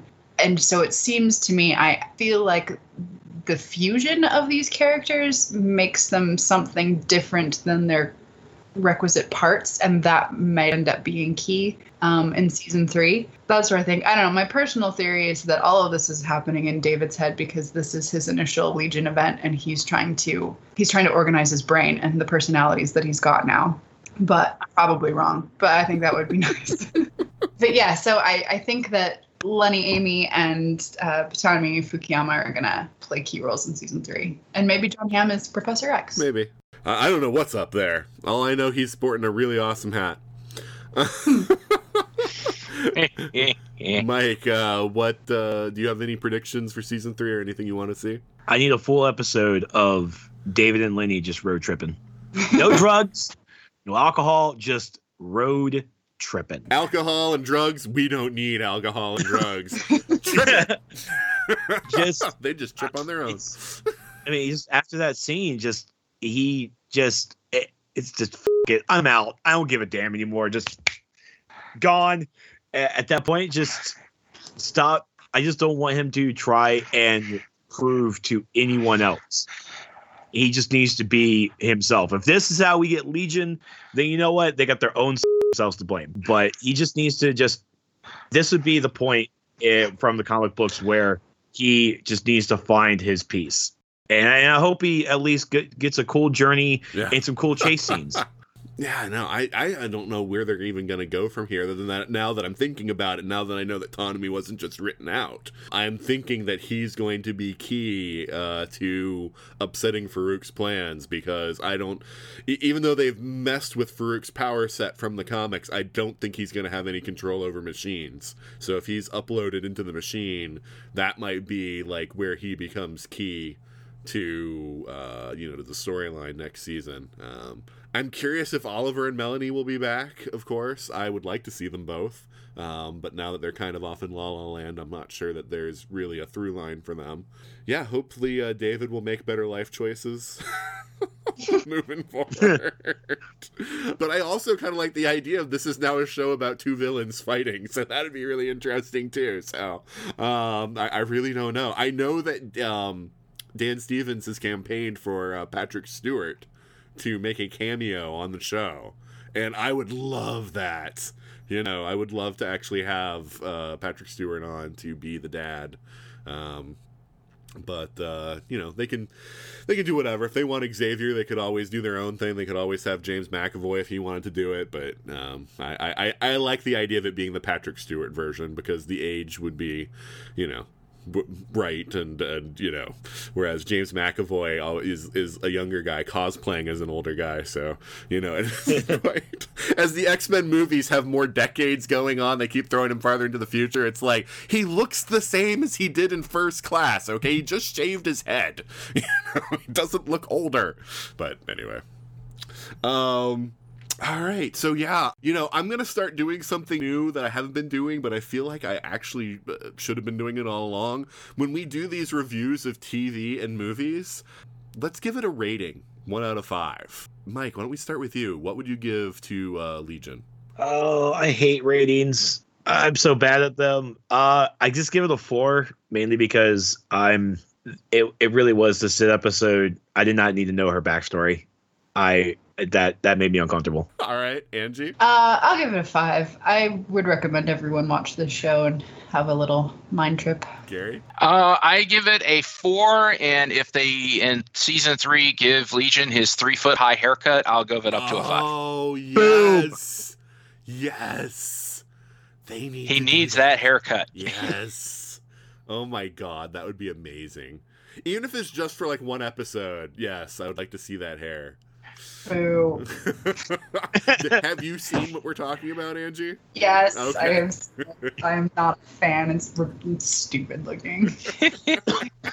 That's what makes it so I awesome. love that great. I think he could pull it off. You know, I think I'm going to give this one a five also, just because this is one of the shows that I just enjoy watching so much. You know, like because I I can usually see where every other show is going, and I can't see where this one is going at all, and I love it. Um, you know, like I say, like I get excited in this one. I can tell like a minute before that, you know, like I know what they're gonna do. This isn't really a great achievement, but you know, it's uh, you know, yeah, uh, this this show is just so weird and fun that uh, I, I, yeah, I think everybody should watch it. Actually, I'll just give it a four and a half. We can do halves, so I'm going to do a four and a half. So just note for the future, because I feel like it could be improved a little bit. Like no like flashback episode with Syd, and we'd be good. No more. Yeah, I'm dumb. I, I don't need her backstory ever again. All right, so yeah, let's say our goodbyes and let people know where they can find us online. So, um, Anji, we'll start with you. Uh, can can anyone even find you online? No, but I am currently accepting smoke signals while the valley is on fire. no, um, I I don't really maintain much of an internet presence, so just find me here. All right, you may you remain our 42 cast exclusive. I do. Uh, Mike, why don't you say goodbye and let people know where they can find you? Goodbye, Internets. Uh, you can find me over on Twitter at This Is Trex or over on my Twitch channel if you guys like seeing random MMOs get played uh, over at twitch.tv slash Trexlight. All right, and that's spelled like the dinosaur, right? Oh, yeah, T Rex. Rar. Right. All right. And do you have one of those dinosaur costumes? One of those T Rex costumes? Do you put it on? No, I do not have that kind of room space. Okay. um, Gary, why don't you say goodbye and let people know where they can find you? Goodbye, 42ers. Uh, you can find me on Twitter as Gary underscore Mitchell, Mitchell with one L. Uh, you can find me as the co-director of the American Sci-Fi Classics track. We have a Facebook group on Facebook. Uh, search for DragonCon American Sci-Fi Classics track. All right, as opposed to the Facebook groups on Twitter. Exactly. All right. All right, Gary, uh, Mike, and Anji, thank you so much for being on the show today. Thank Thanks you. A us. pleasure. And that's a wrap for our Legion Season 2 episode. We'd love to know what you thought about the episode, and you can do that in a variety of ways. You can email us at everything at 42cast.com. You can go to the website and leave comments at 42cast.com. You can leave us a message on Facebook at www.facebook.com slash 42cast, or you can tweet to us at, at 42cast. You can also leave us reviews on Stitcher Radio or iTunes.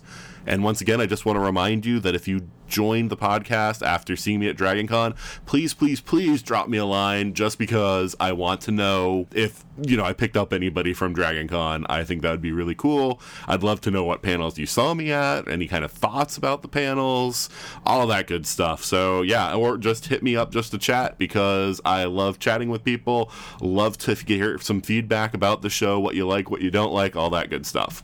Also, check out uh, patreon.com slash ESO network. It's a way to contribute to the whole ESO network, but it helps all of the shows on the network. So please look into that if you want to contribute. So, with that, it's time to wrap things up. Join us back next week when Tom Cavanaugh will not be joining us. And this is Nathan signing out.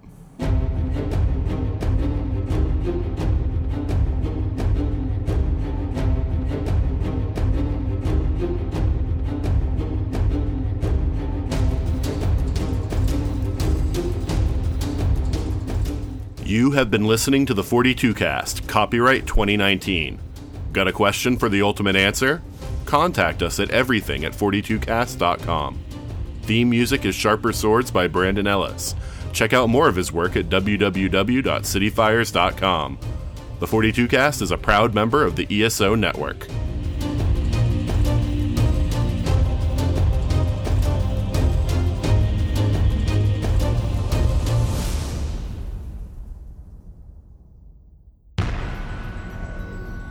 This has been a broadcast of the ESO Network.